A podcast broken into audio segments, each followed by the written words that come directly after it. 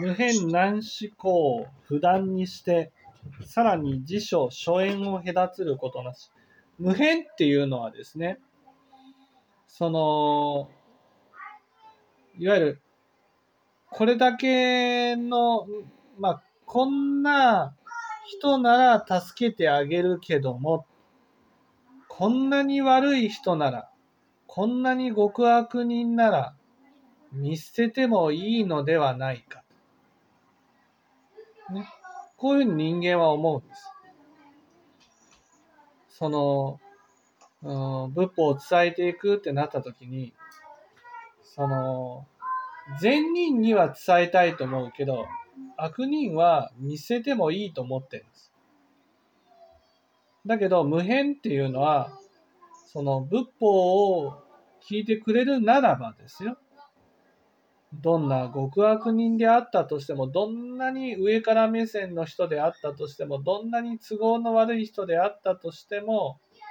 その人を差別することなく、温かい気持ちで接していくっていうことなんです。難死っていうのは、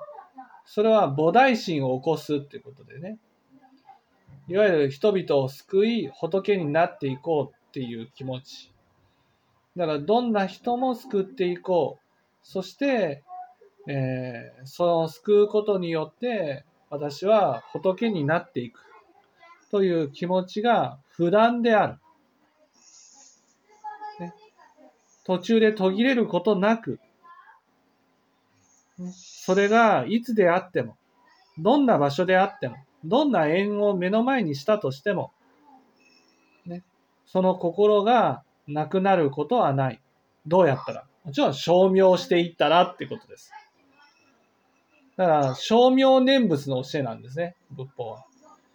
やっぱり念仏していかないと、消滅念仏していかないと、その途中でその気持ちが途絶えるんです。やっぱり私もね、その、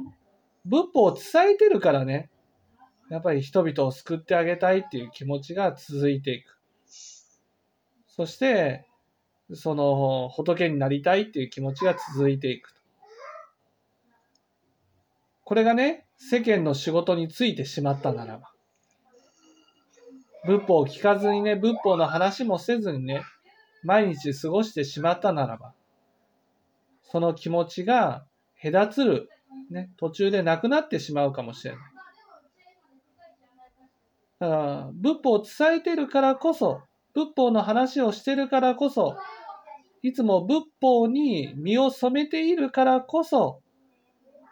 人々を救っていきたい、幸せにしていきたい、なるしね。また、そういう気持ちでいるから聞きたいっていう人が集まってきてね、話ができるんです。話ができるから、また、苦しんでる人を幸せにしてあげたいっていう気持ちで進んでいく。その気持ちが途中で途切れることなく進んでいくことができるんだと。そういうことです。